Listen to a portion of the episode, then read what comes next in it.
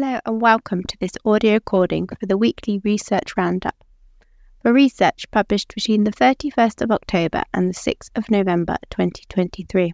I'm Katrina Pears, the research correspondent for the ME Association. There have been five new ME/CFS studies and 22 new long COVID studies this week. We have highlighted one of the ME/CFS studies in more detail.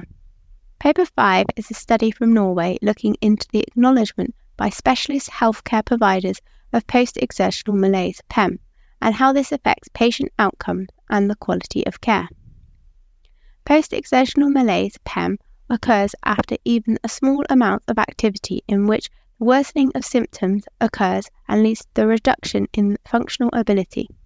It is often delayed in onset by hours or days. It is often disproportional to the activity it has prolonged recovery time that may last hours, days, weeks, or longer, and is a hallmark symptom of ME/CFS.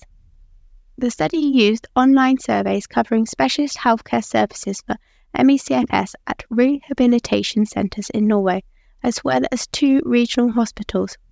This resulted in the evaluation of 788 rehabilitation stays, 86 hospital consultations, and 89 hospital interventions.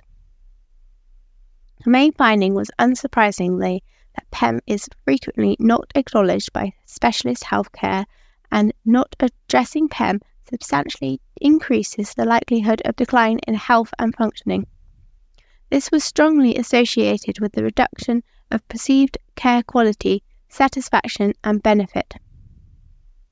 Other findings included PEM was addressed in 48% of rehabilitation stays, 43% of consultations, and 65% of hospital interventions. Failure to address PEM roughly doubled the risk of health deterioration following the rehabilitation and hospital intervention.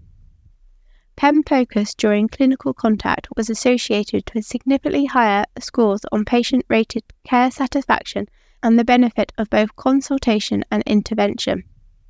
Addressing PEM resulted in positive views about healthcare providers' level of acknowledgement of ME/CFS, their acknowledgement of symptoms, obtaining knowledge, and the perceived suitability of the intervention. These findings are also relevant in the field of treatment for long COVID. At the moment, only the abstract is available for this research, with the publication in progress, therefore, it limits the amount we can analyse from this piece of research. However, the results are not surprising, with the acknowledgement of PEM resulting in better patient outcomes. This research was solely focused in Norway, therefore, we do not know the experience of specialist healthcare acknowledging ME/CFS in the UK, which would of course be interesting to know.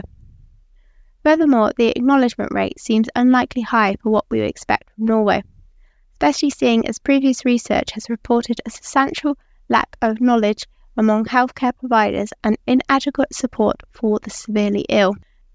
You may also be interested in reading this week Paper 1, which is on the use of Qigong as a treatment for ME/CFS. We have seen a range of other studies published on this topic, which can be found in our research index. Paper 2, which is on the genetic risk, severe and fatigue dominated long COVID, and the commonalities with ME/CFS.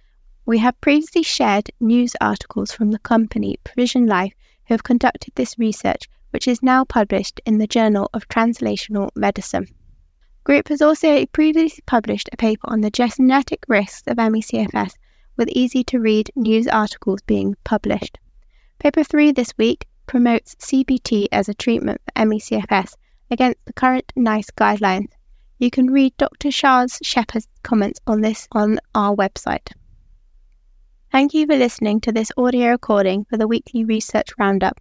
I shall be back next week with the next instalment.